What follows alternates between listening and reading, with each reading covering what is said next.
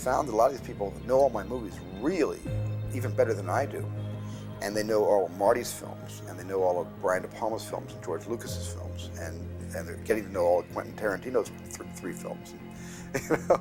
But, uh, but what's happening is they don't know much beyond that. And when I say, what are your favorite films from the old days, from the black and white days, the 30s and 40s, I, I don't get a lot of answers that, that give me comfort. And, and, I, and I'm finding that if people are going to just study the movie brats of the 1970s, you know, what they're learning is a pretty weak carbon copy because all the movie brats learned from the masters of the 40s and 50s and 30s, and, and, and, and, I'm sure those in the 50s and 40s learned from the silent movie ma- ma- masters. And so we're all handing influences down and inspiring from generation to generation. And I kind of am a little bit sad that a lot of the young people today kind of have a cutoff point for their own personal influences, and that's like they don't know a lot of pictures in the pre 60s.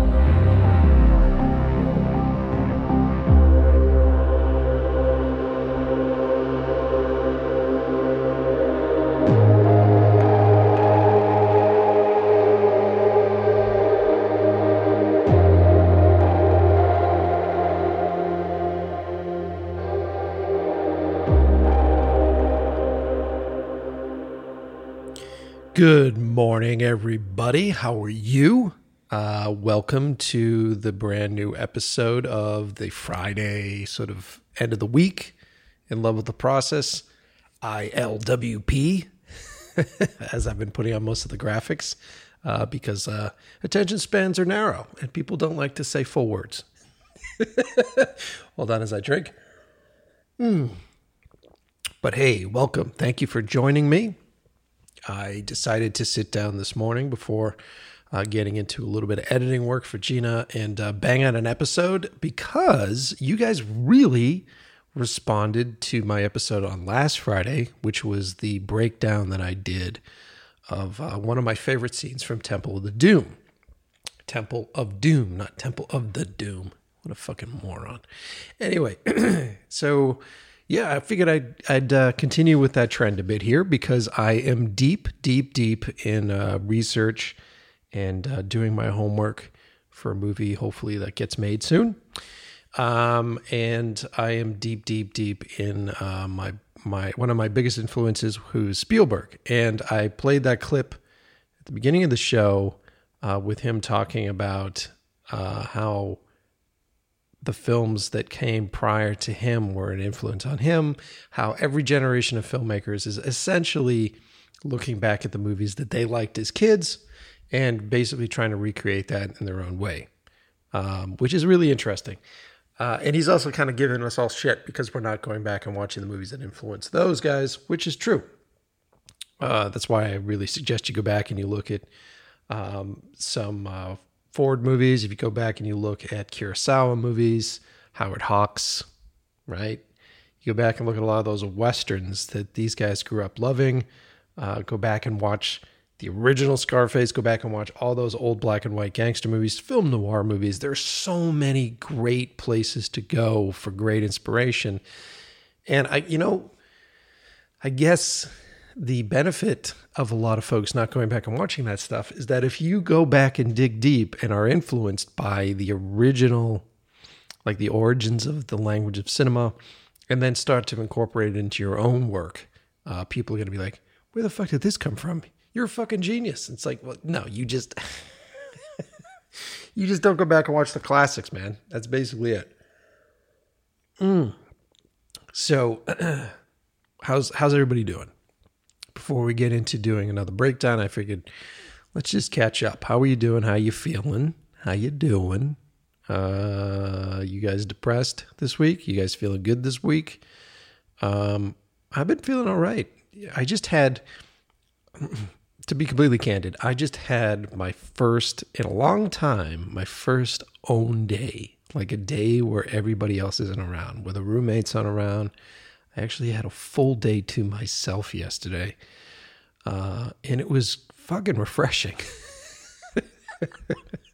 it really was. Um, both Gina and Mike ended up going to do a shoot yesterday. They did, they went and got COVID tested and they went and they did a uh, COVID friendly, not a COVID friendly, but a COVID safe uh, shoot uh, for the big project that Gene is working on, which basically meant that they were gone for about 13 hours yesterday.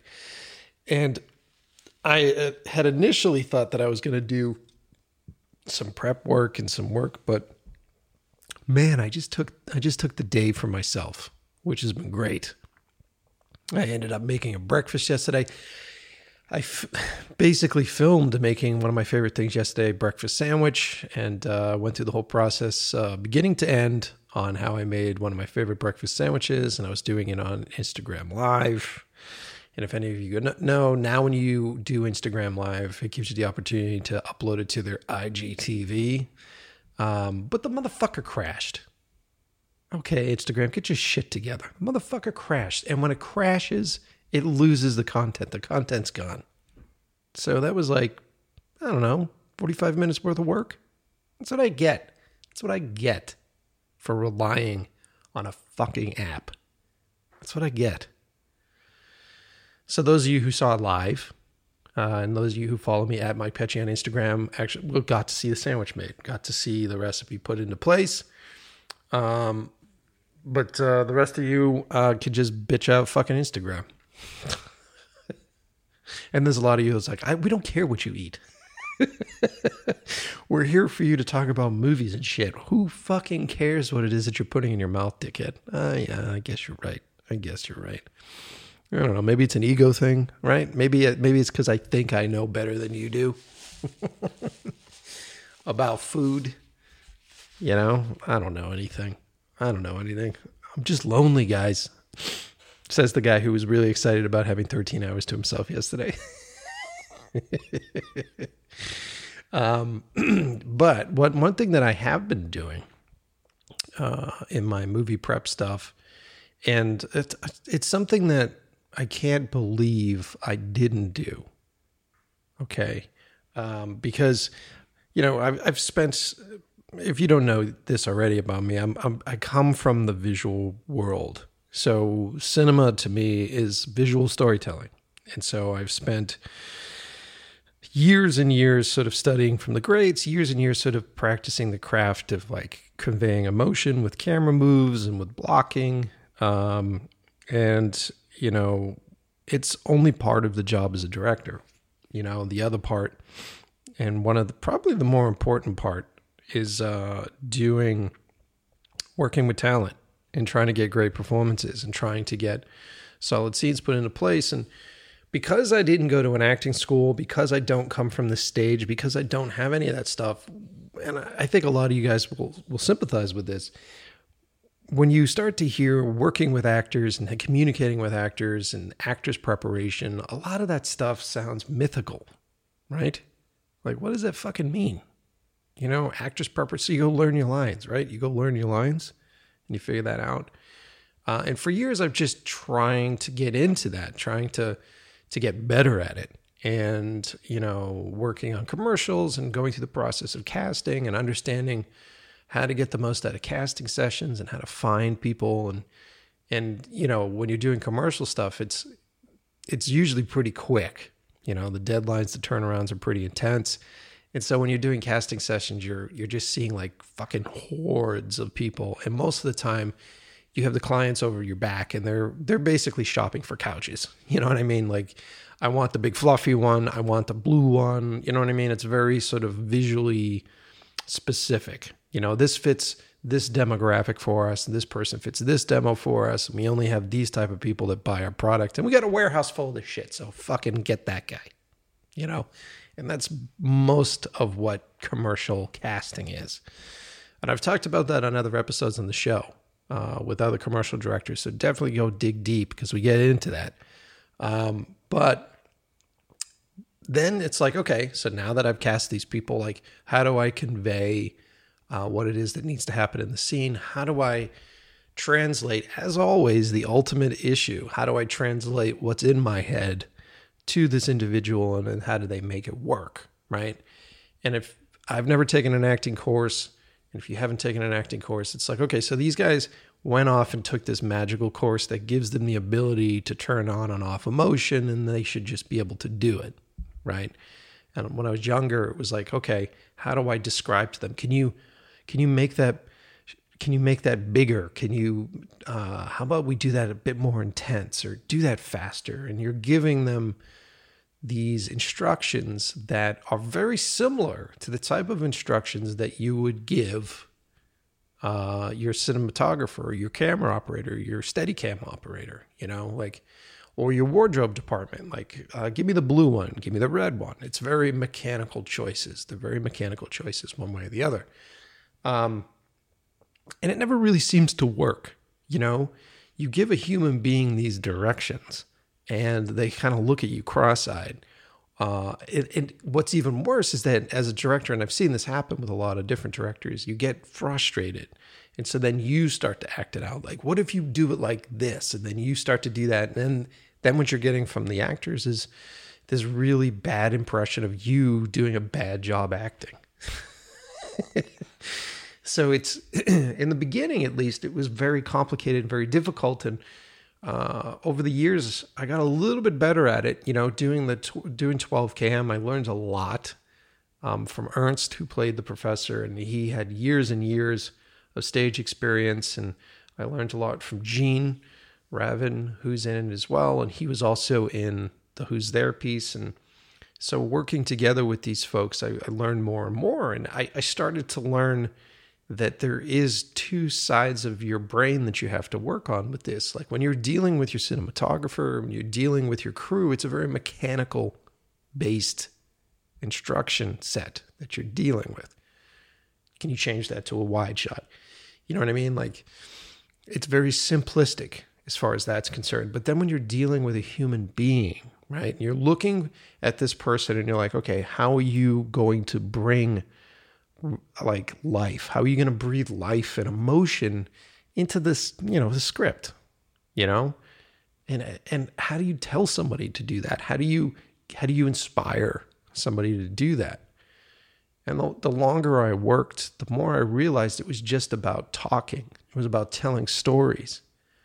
It was about, you know, conveying experiences that I've had and in hearing their experiences that they've had that may have some sort of emotional connection or context to what it is that you're trying to pull off you know? Um, but even then you know and this is me working for 19 years you know even then it's like okay i feel like i'm sort of a passenger in uh, on this journey with these guys. I don't feel like i'm in control of it.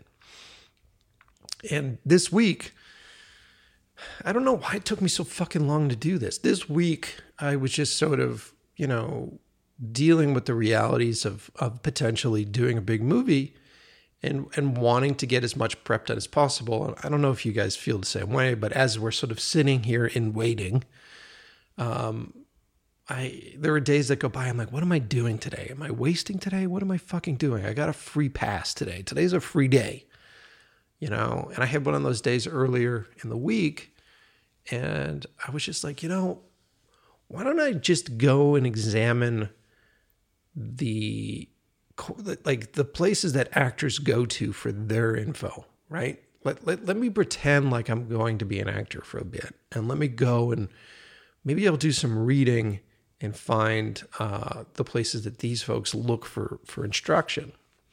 Um, and so I started this week, and I've been I've been listening because I got an Audible, and Audible's this isn't a sponsor plug. I'm not doing sponsors on this, but I got an Audible um, account a while ago, and uh, so I went and I uh, downloaded a really great book that I am just about done with. I've got about two hours left, um, and it's on uh, Sanford Meisner.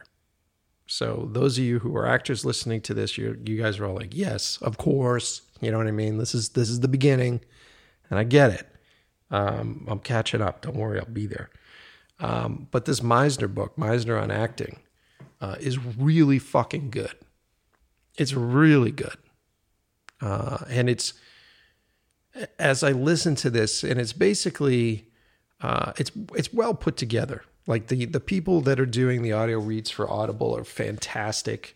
Uh, the guy who's playing Meisner sounds like Peter Falk, you know, from uh, from Maid, if you remember Maid, or go back even further to Columbo, we remember Columbo. Sounds just like him. Um, so it's very entertaining to hear, um, and it's sort of a it's sort of a record of how he teaches certain classes, and so we come in and out of classes, and we hear him instructing some of his students, and then we hear a lot of his philosophies on acting and how to get prepared and what preparation really means. I had my mind blown open with preparation. And then I also had my mind blown open with what preparation is built for. And I could do an entire episode, I probably should, on this. But just to give you a tease, just a taste of what it is that I learned this week, when you send an actor away to prepare, every actor has their own process to get in the right mindset for the scene, right? And the thing that's interesting about the Meisner technique, uh, as opposed to a lot of others, he's not expecting you to draw on traumatic experiences from your own life. So he's not teaching that. He's not teaching you to go, okay, so in this scene you need to cry, so you should probably go in the corner and think about uh, when they were lowering your mother down into a fucking grave. You know what I mean? And at first I was like, well, doesn't that make sense? Doesn't that make sense to sort of go to uh, an intensely emotional portion of your life and sort of mine from that? But he had a good point. He says, basically paraphrasing, he says that uh, when you have an experience, right, and you go through some sort of traumatic event or you have a memory, you remember it in a very specific way, especially if it's fresh, right? If it's a fresh memory, then you feel a certain way about it. But the longer that memory exists and the more you change and develop as a human being, the way you feel that memory changes as well, right? The, the way you process what happened to you changes as well. So it, it starts to change. It starts to, I don't want to say distill, but it's difficult if you're literally using that as like a piece of your toolbox. Like, hey, I got to cry today. So I got to pull out my, you know, the death of my mom and uh, that'll do it. You know, it starts to get tainted because mentally you're you're you're saying to yourself, okay, well, this is what this thing is for, and then you start as you start to mind that, you start to remember other times you mind that and how you felt on that, and maybe you were frustrated, and that that sort of plays into it, and so it ultimately you can't rely on it, right? And so what he teaches or taught was uh, it's all about imagination it's all about training yourself to be able to imagine situations that affect you like that. So imagine what it would be like. You know, if let's say that you were let's say that your your parent was sick, your mom was sick and she required medication and you were getting trained as a nurse's aide and you decided that you knew better about this medication dose because of something that you learned in that class that day or that week or some some experience and you accidentally overdose and kill your mother. Right? Now i didn't do that. I'm sure i'm sure 99% of the people listening to the show haven't done that but imagine what that would be like. Imagine what that would feel like. And it's a difficult thing to do you know like I, with anything the imagination muscle is a muscle. You have to continuously train it. You have to be able to uh, flex that and work on that. And I think that's where the talent of actors preparation comes in. Is that these these folks are con, continuously, man, my mouth, continuously working on that skill. What would it be like? What would it be like to put a gun to the temple of your best friend and pull that trigger and, and literally watch his skull fragments come out of the back of his head. And then what is it like after that adrenaline drops and you're looking at this this dead person and then that panic that floods in? And what is that panic? How can you relate? What is what does that relate to you for you? And I think you're still going back and drawing upon your personal experiences, but you're you're drawing more on when you felt that specific emotion right? Like, uh, oh, apparently James Cameron's flying over the house in his fucking. Uh, that sounds like a Blackhawk to me. Man, my voice is shit today. so it was interesting. It was it was an interesting outlook on that. And then the thing that I fo- that I that I found the most interesting is that most of the time when you're asking an actor to prep, right? If you're doing it right, if you're asking an actor to prep for a scene, you're asking them to get themselves in the right emotion for the first second of that scene, for when they walk into that moment, which is interesting, right? Because then once they walk into that moment feeling a specific emotion, then the scene itself, their scene partner, changes everything. So each time you run that scene, it could be a little bit different. It should be a little bit different, which is interesting. And then as a director, what are you doing? How are you giving them the direction? How are you giving them the guidance, right? You're you giving them guidance prior to that, before they go do their preparation? Like, you're giving them help with an imaginary world. Like, imagine before we do this scene, imagine in this sequence this and go prepare for that. And so, if it's a great actor, they go and they prepare for that sequence and then they come in and do it. And then maybe you're also talking to the other actor and you're like, okay, I know that there's this specific prop that they're going to come in and grab, but what if we hide that prop? So, why, why don't we hide that prop? Or you say to that that uh, the scene partner, like, uh, I don't want you to respond when you're supposed to respond. Don't respond at all, because you're you're changing that environment, and through that change, you're creating something new, something different. And if the actor is prepared well enough, then they're in a certain emotional state. And so that change will affect that emotion, and that emotion will affect how they respond to that change. Fucking cool, right? Like I said, I could do a whole episode on this shit, and I need to learn more about it before I feel like I can. Um, and I'm I'm deep in this book. I think this book is really great. And those of you who are in the same boat that I'm in, where you're like, look, I, I, have never taken an acting course, you know, and I, I really need to understand how this stuff works. Do yourself a favor, as I say all the time on the show, do yourself a favor and uh, check out this book, uh, Sanford Meisner on Acting. Like I said, it's on Audible. What am I got left here? I'm, I'm looking at it right now.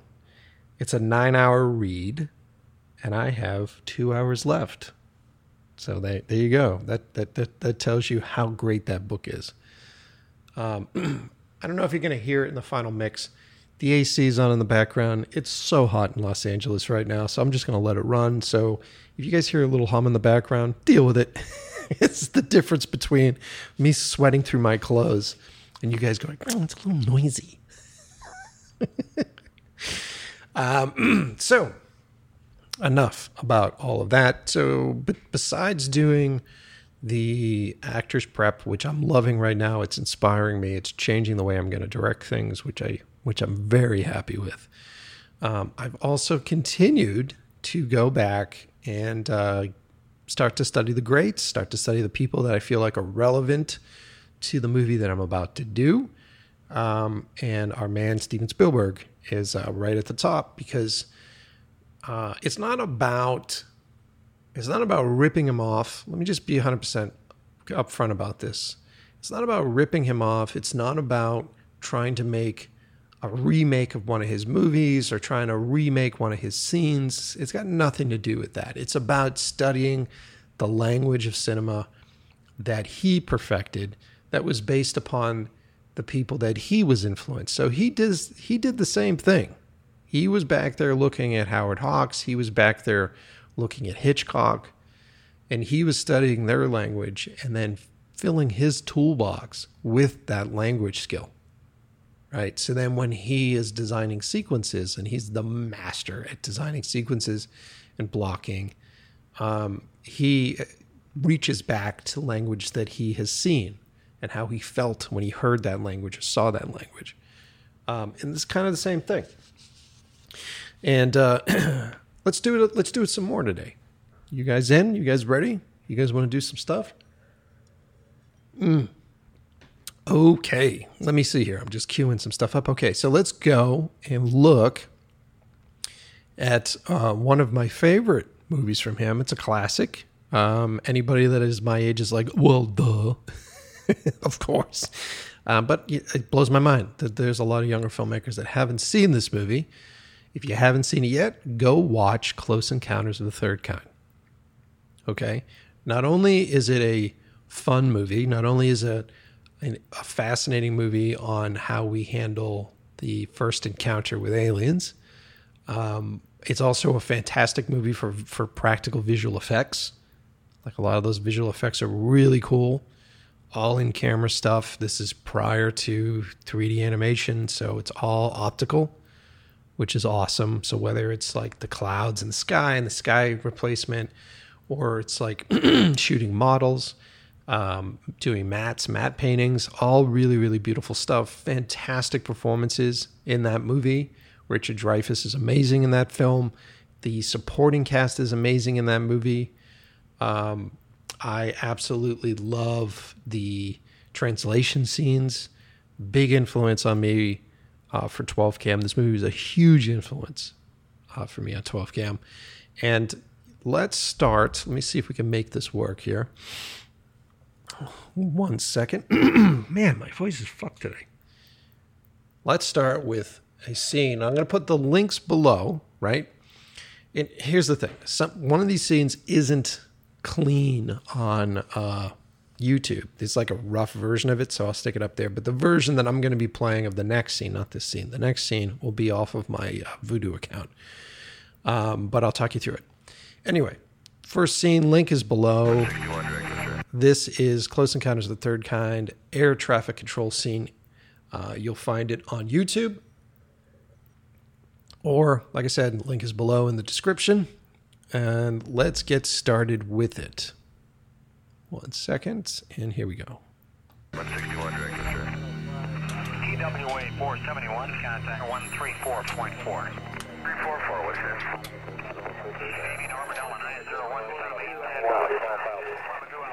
Harry, keep an eye on that point out I gave you. He's on 122.5. I'll be right back. Okay, so let me just start out by saying I love the old school technology from the 80s. I really do. I love how big it is. I love how big the set pieces are with it. Um, I love how analog it all feels. Uh, I know that you guys love this shit too because you know you get this vibe with Star Wars and the production uh, design and the and the world that has been continuously made to real to feel like it's part of the 80s. So all of the uh, the newer films have to sort of stay in that world, which I love. Um, also with Alien, uh, a lot of that stuff with the first Alien movie, I love that stuff. It's those glowing green screens with like like uh, I don't know if it's like eight bit graphics, you know, on these screens.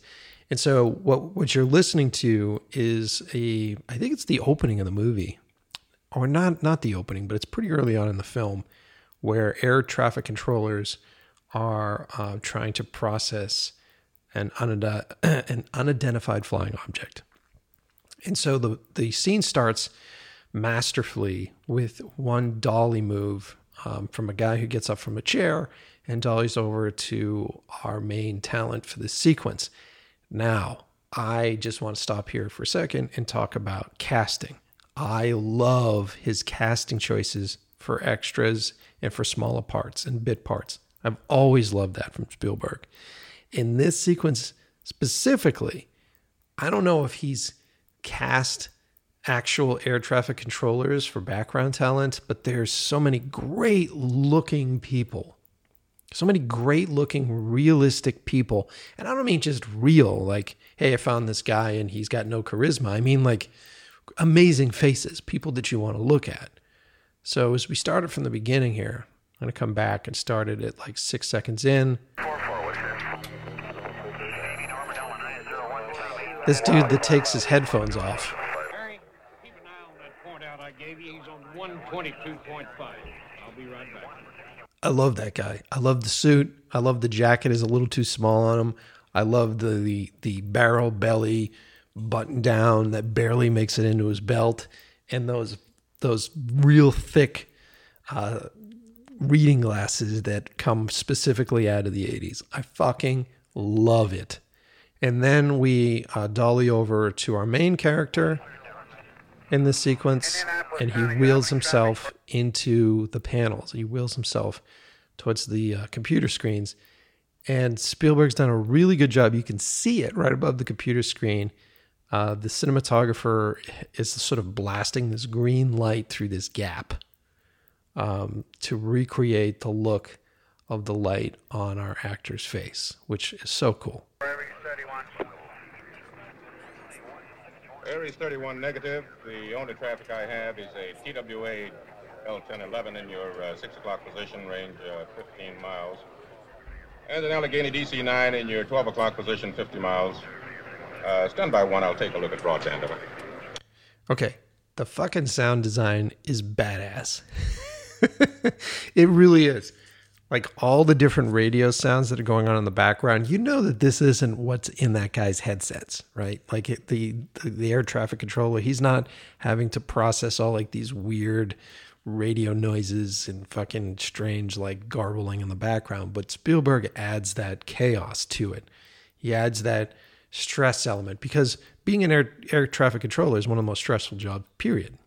Right? Because you're basically in charge with the lives of hundreds and thousands of people that are sealed in these tubes flying at 100 miles an hour at each other and you're basically trying to guide these airplanes so they don't smash into each other. Especially at that time period where it wasn't like an automated science yet. It was very much a human thing. Um, and there have been movies about this made and there's books about this written about how incredibly stressful this job is. So he does a really good job showing how calm these guys are ultimately, but adds to the chaos instead of having a room full of people running from station to station. You know what I mean? The kind of shit that you would see in a television show right now. Like, let's make this room intense. And then there'd be handheld camera and there'd be people like whipping in front of the frame. He doesn't do that. He does like a very sort of smooth uh, camera move to land on our main character. And that sort of move isn't about adding intensity. It's about sort of taking our attention and sort of bringing it into the spot, right? He does it so subconsciously so that we, that language is so instilled within us that we're not like, hey, the camera's moving from position one to position two. It's like we're getting drawn into this sequence, into the moment that this one character is having because of that camera move.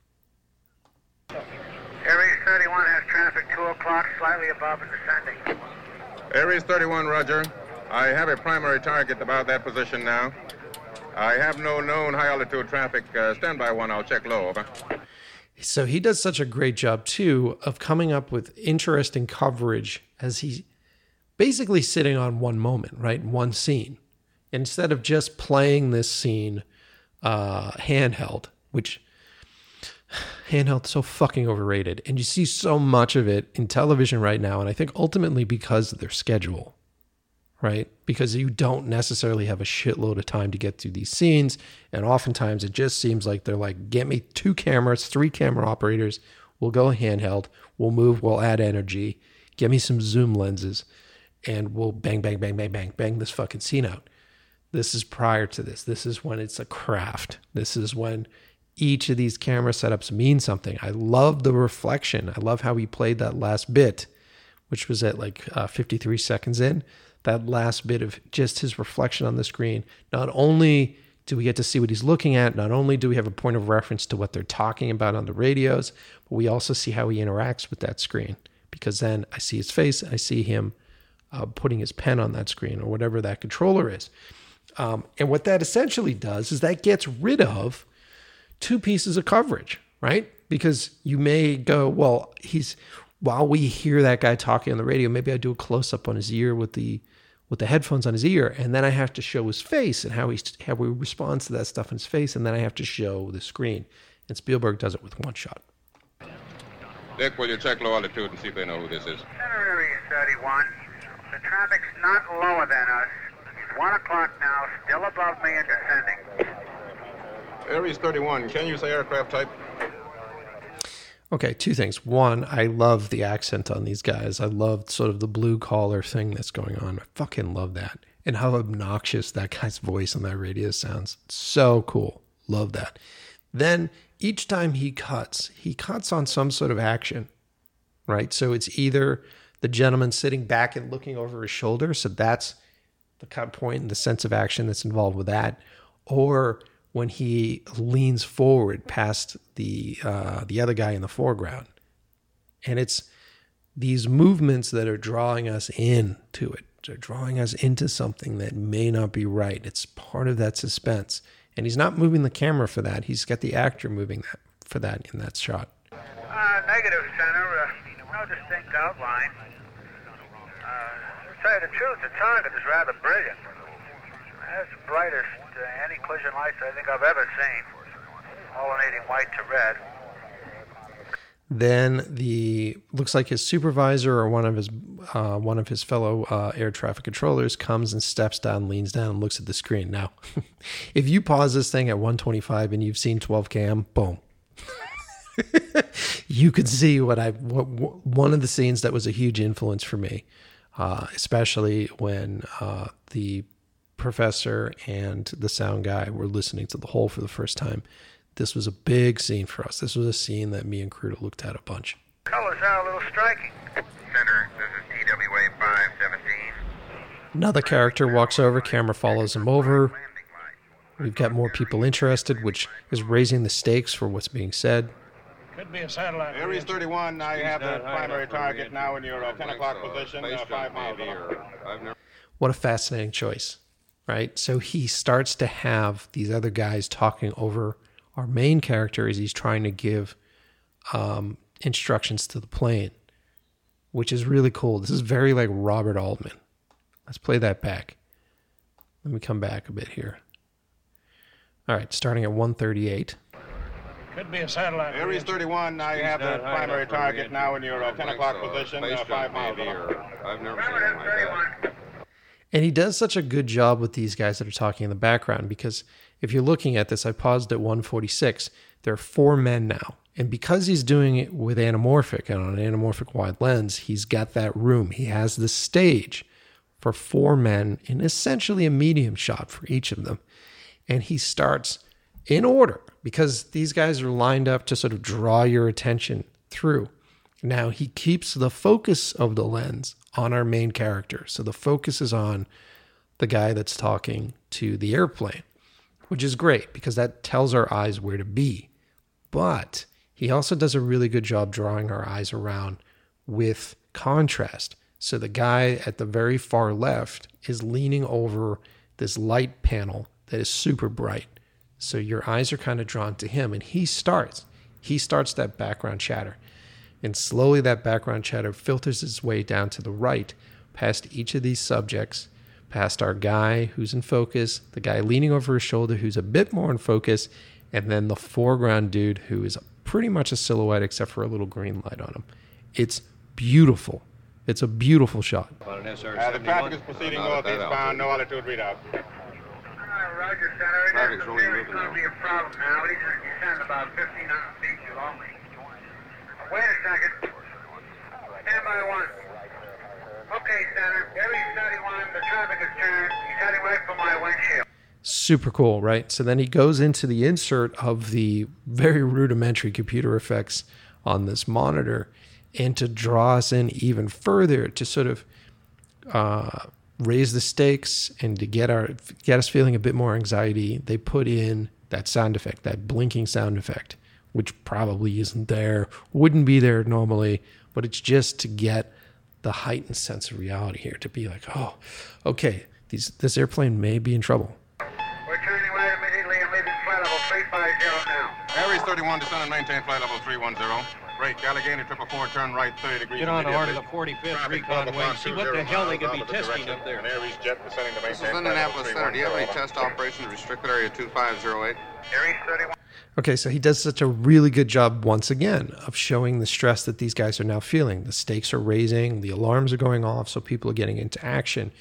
And unlike what a modern film would do, he's not just like the camera's not suddenly whipping from guy to guy and the positions are going. He just does this very simple on the lens, dolly back and revealing each person as they lean in and how they respond to it.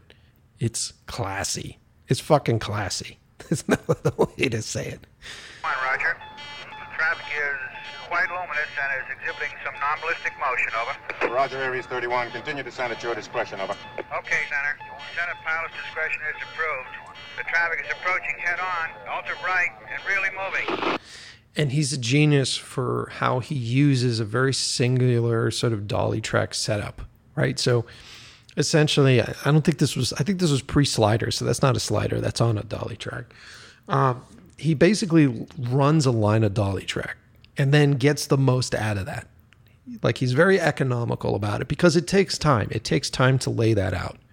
You know what I mean? It takes time for your for your grip department to go in and make sure it's leveled down. You put the camera on the dolly, you put it on the space. So it takes a little bit of time. So he takes that same run of dolly track, right? So he's pulling out in that close up, and you see all these heads sort of slowly one after another leaning in and processing the stress. Call this guy, call that. This needs to happen. What do you think? Boom, boom, boom, boom, boom. Pulls it out, right? Then when they're listening, he's the master of filming people listen. When they're listening, we push past them back in the other direction. So just back to, to position one, where that other shot started. And as he pushes past these people, he comes in on our lead who, who maintains focus, right? He's the one that continuously maintains focus. So our assistant camera operator is like keeping him locked, right? So as we come past them onto him, listening and delivering, like, okay, guys, uh, you should probably try to do this and you probably try to do that. That camera move isn't just about being sexy and cool, right? It's not just like, hey, I need to go into a close up. That camera move, the speed of that camera move, the focus of that, how these other people are, are just watching and not saying anything as they push past them, that is our emotion. That camera move essentially through visual storytelling, through the language of cinema, is saying to us, he's feeling anxiety. We are feeling his anxiety because of that camera move. Does that make sense? It's really fucking cool. And right by us, right now. That, that was really close. Air East 31 is out of 340 on the traffic path. Ask them if they want to report officially. TWA 517, do you want to report a UFO? Now you go back to the same setup. So most of these shots are all the same. But now he's crowding people around him because they had a near miss. They were almost hit. That airplane was almost hit. And so now they're the guy asks him, do, you, do, do they want to officially report this as a UFO? And so Spielberg has done what like Kurosawa's done is he's used his talent. I've I've paused this thing at 251. Okay, so let's count right now. We have one, two, three, four. Four of the actors that were in the prior shots, plus a new guy with the glasses and his hand on his shoulder and his and he's obviously a superior to everybody else, which is interesting. Now you have the curious dude in the back on right past him on the left, looking at our main actor, looking at how he's responding to this situation. And then Spielberg literally fills every inch of this frame with a face. He's got two other people in the background.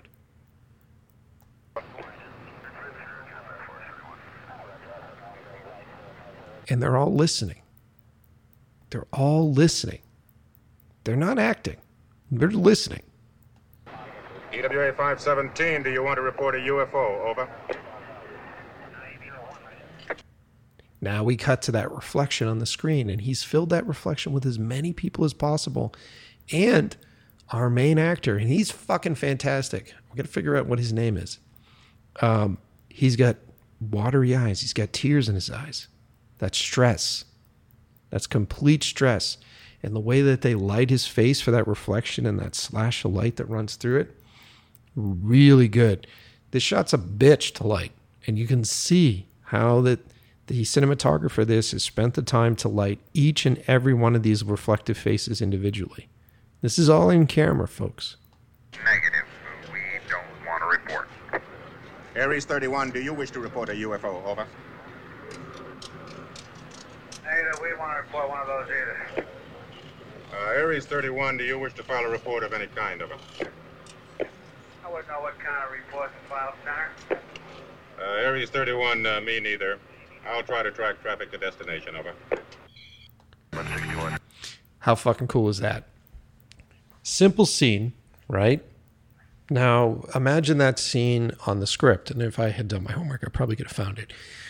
But imagine what that scene looks like in the script, right? There's probably some sort of scene header, you know, air traffic controllers sit, it's late, late at night, they're hanging out, you know, job is going as planned.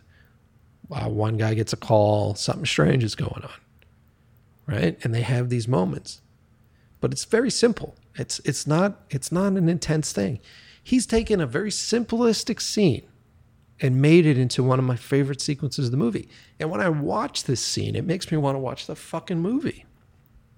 This goes back to what we talked about last week, which is creating those sequences that are memorable, creating the reasons why you want to sit down and rewatch that movie. That's this. And when you look at this, it's the casting's great, the guys are really great. Our lead carries everybody through that scene. So that principal actor carries everybody, but each and every one of those guys know how to listen. And so we're just watching those guys listen to what's happening in that sequence. He's the man when it comes to capturing just people responding to stuff. Think about all of the amazing moments in his movies that you remember most, right? The first time in Jurassic Park where they see the Brontosaurus, and you have shots, epic shots of people just watching, standing up outside the thing, slowly trying to take his glasses off because he can't believe it. And then she stands up. You know, he does that grab her head and turns her head because she's so involved with the map. He turns her head towards the dinosaur and they stand up and the camera comes up with them and they're just looking and their jaws drop. That is totally Spielberg. and Everything he does. And that's what makes it amazing. I love that shit. So cool. So cool. All right, let's move on to another scene from the same movie. Another one of my favorites. And this is literally at the opening of the film.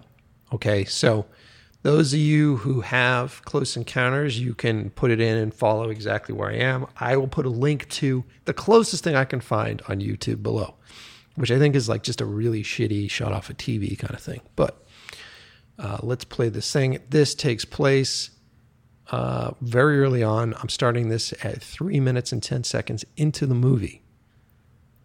See if you guys remember this sequence. Is the interpreter with you? I'm not a, uh, professional interpreter. My occupation is cartography. I'm a map maker. Can you translate French into English and English into French? Yes, yes, I explained to the team leader in Villa Hermosa. I'm just a little taken by surprise. It's, all Monsieur Loughlin? Laughlin. Oh, Loughlin, pardon. Okay, Jesus Christ, I just got chills, and I haven't watched this yet this morning. Um, okay, so this is the sequence. If you guys remember this, this is the sequence. I think they're down in Mexico, and they have found a bunch of missing airplanes that have just shown up in Mexico. Right, so they're they're here to do that, and they've sent a bunch of professionals, a bunch of scientists down there to try to figure this thing out. Right, and so we're following this scene in with I forget the actor's name, but I love him to fucking pieces. He's amazing, still around. Um, he's the interpreter, so we follow an interpreter into this scene, which is super cool, right? And so Spielberg sets this scene up in the middle of a sandstorm. So you have all these guys, they're desperately trying to hold on to their hats. They have uh, bandanas around their faces, trying to keep the sand out of their eyes and out of their lungs. And they all have to yell. There's a heightened sense of tension because they're all yelling at each other because they can't hear anything and they don't know why they're there. And there's a sense of confusion and this dust storm that's sort of swirling around them. And Spielberg starts this on a bunch of wides and he has a great amount of extras. This is why extras are really great because it helps build tension. And so he does these uh, slow reveals of the characters, right? The translator steps out from amongst, like, I don't know, five, six, seven different extras. He comes to the foreground. Then, when the French scientist comes out, the camera pushes in on them. And that first camera push in on him, where he asks his name, and have you been here? How long have you been working on this project? I got chills at that moment. It's really fucking cool.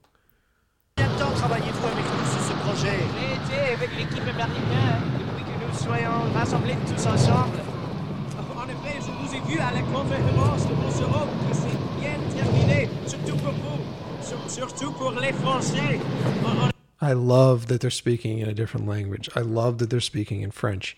A, it makes sense for the story, but B, it's also fascinating because they're having their own little moment of connection while the other people around them have no idea what they're talking about. I love that. It adds texture. It's almost like it's like adding contrast to the lighting. Right? You have stuff that's in shadow, you have stuff that's in the light. It's like it's just adding that depth. You know, because now you have people that are listening that don't know what's being said. Love that shit. Really cool.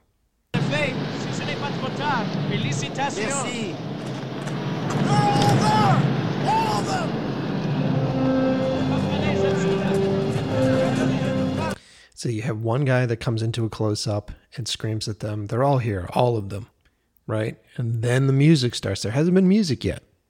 Then the music starts. And everybody runs into the space. Now, this is where ultimately I wanted to start this. And I think this is where the clip that I'll put below starts.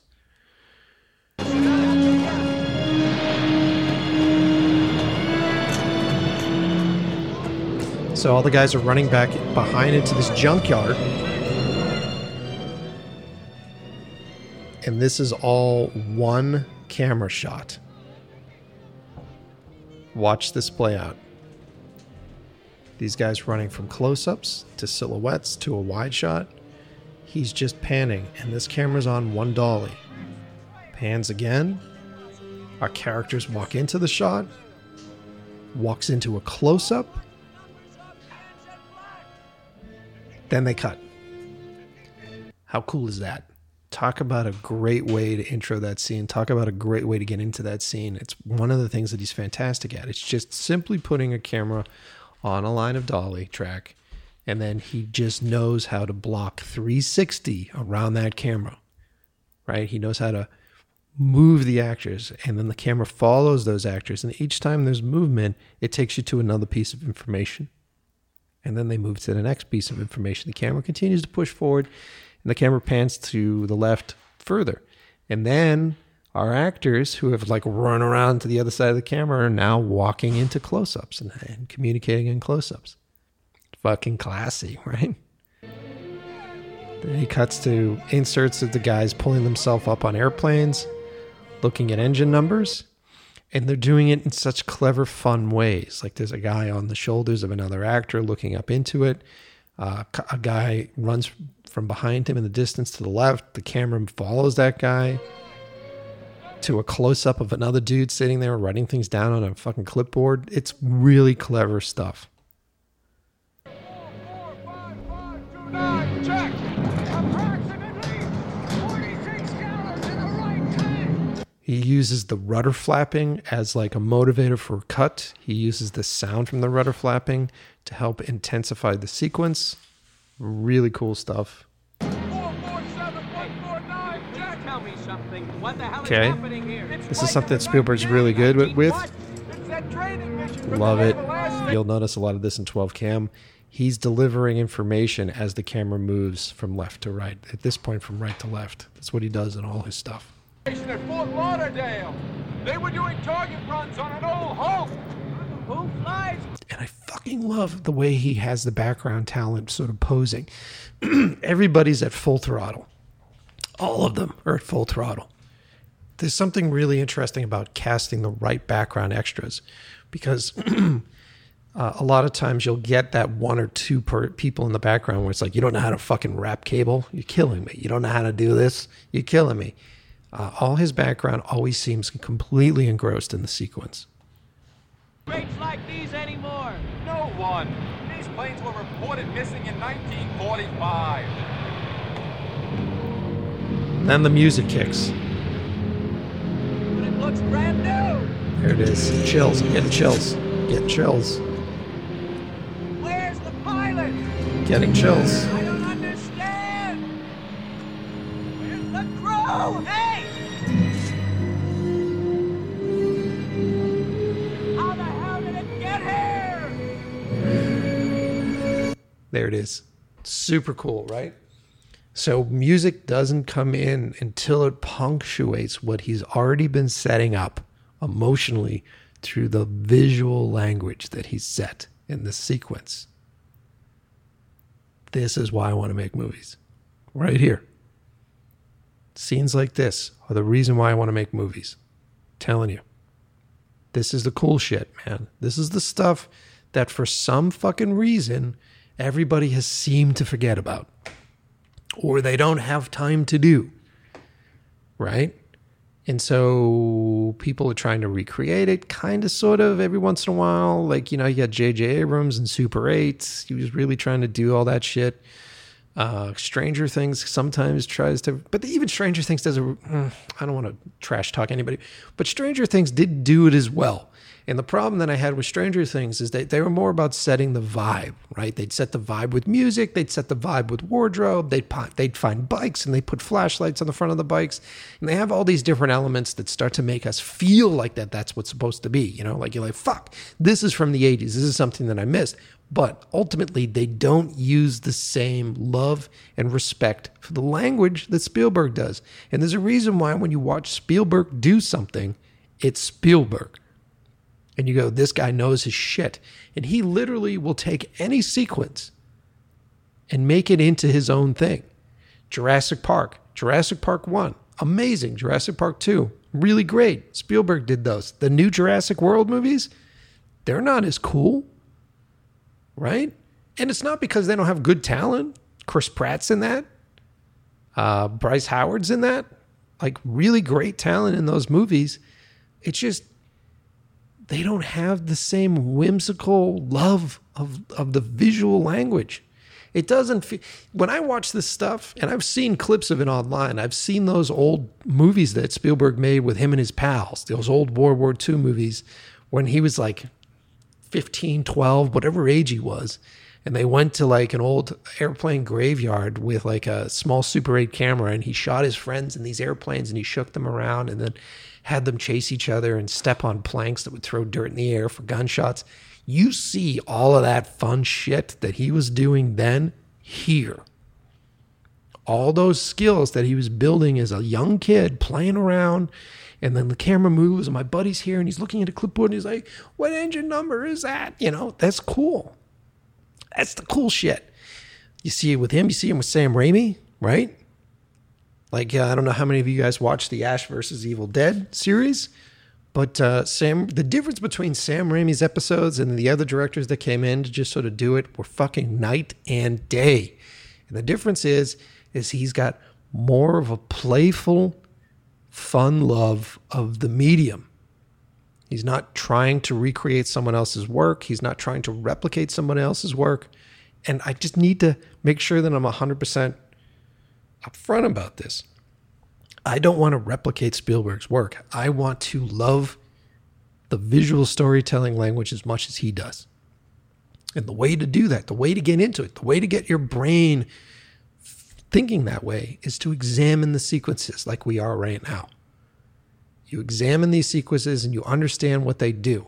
And there's some love in there. And you know that he did the same. You know that these guys all did the same for that. We've talked about John Carpenter and we talked about his love of Howard Hawks. And you start to look at the sequences with cowboys and folks from Howard Hawks movies and how they sort of blocked each other. And then you look at a lot of the blocking in the in the thing. And you go, okay, yeah, nope. He was examining that language and using that language to make this thing scary crazy, claustrophobic, an ensemble. Cool shit, right? I hope this stuff inspires you guys. I really do. I hope this stuff gets you thinking differently about this. And this is one of the reasons when I start watching stuff on TV, I just watched I just watched that fucking Power show, whatever it was on uh, Netflix, that new Powers movie with Jamie Jamie Foxx. I love fucking Jamie Foxx, by the way. Amazing talent, amazing actor, uh, all around amazing talent. But he has the ability to to really bring you into sequences, and you believe his preparation every time he walks into a scene, right? He's amazing in that movie. But the movie sucks. It sucks visually. And these guys that are doing it, there are two directors on it, and these guys that are doing it are trying to throw a lot of magic in there. So they're trying to throw a lot of like really crazy camera moves, and the camera spins and goes in on people. And it's like, what does it mean though? What does it mean? It's not grabbing me by the guts and pulling me into a sequence. It's just fucking flipping a camera around. Or I saw this thing in another movie and I thought this was cool. You know, I saw um I saw when the a guy kicks someone, the camera spins and they flips and the camera spins with them when he flips, and you're just like, it doesn't fucking mean anything. You know? I think we should start to demand that these movies mean something. I think we should start to demand that these movies grab us by the fucking balls again. Right? And especially in an in an industry right now that is like starving, right? It's it's it's dying.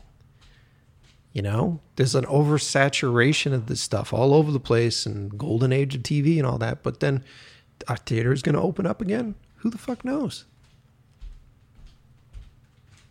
So I don't know. Stuff to think about. Stuff that I think about. Stuff that's going to be at the forefront whenever I make one of these films. This is going to be the most important portion of it for me.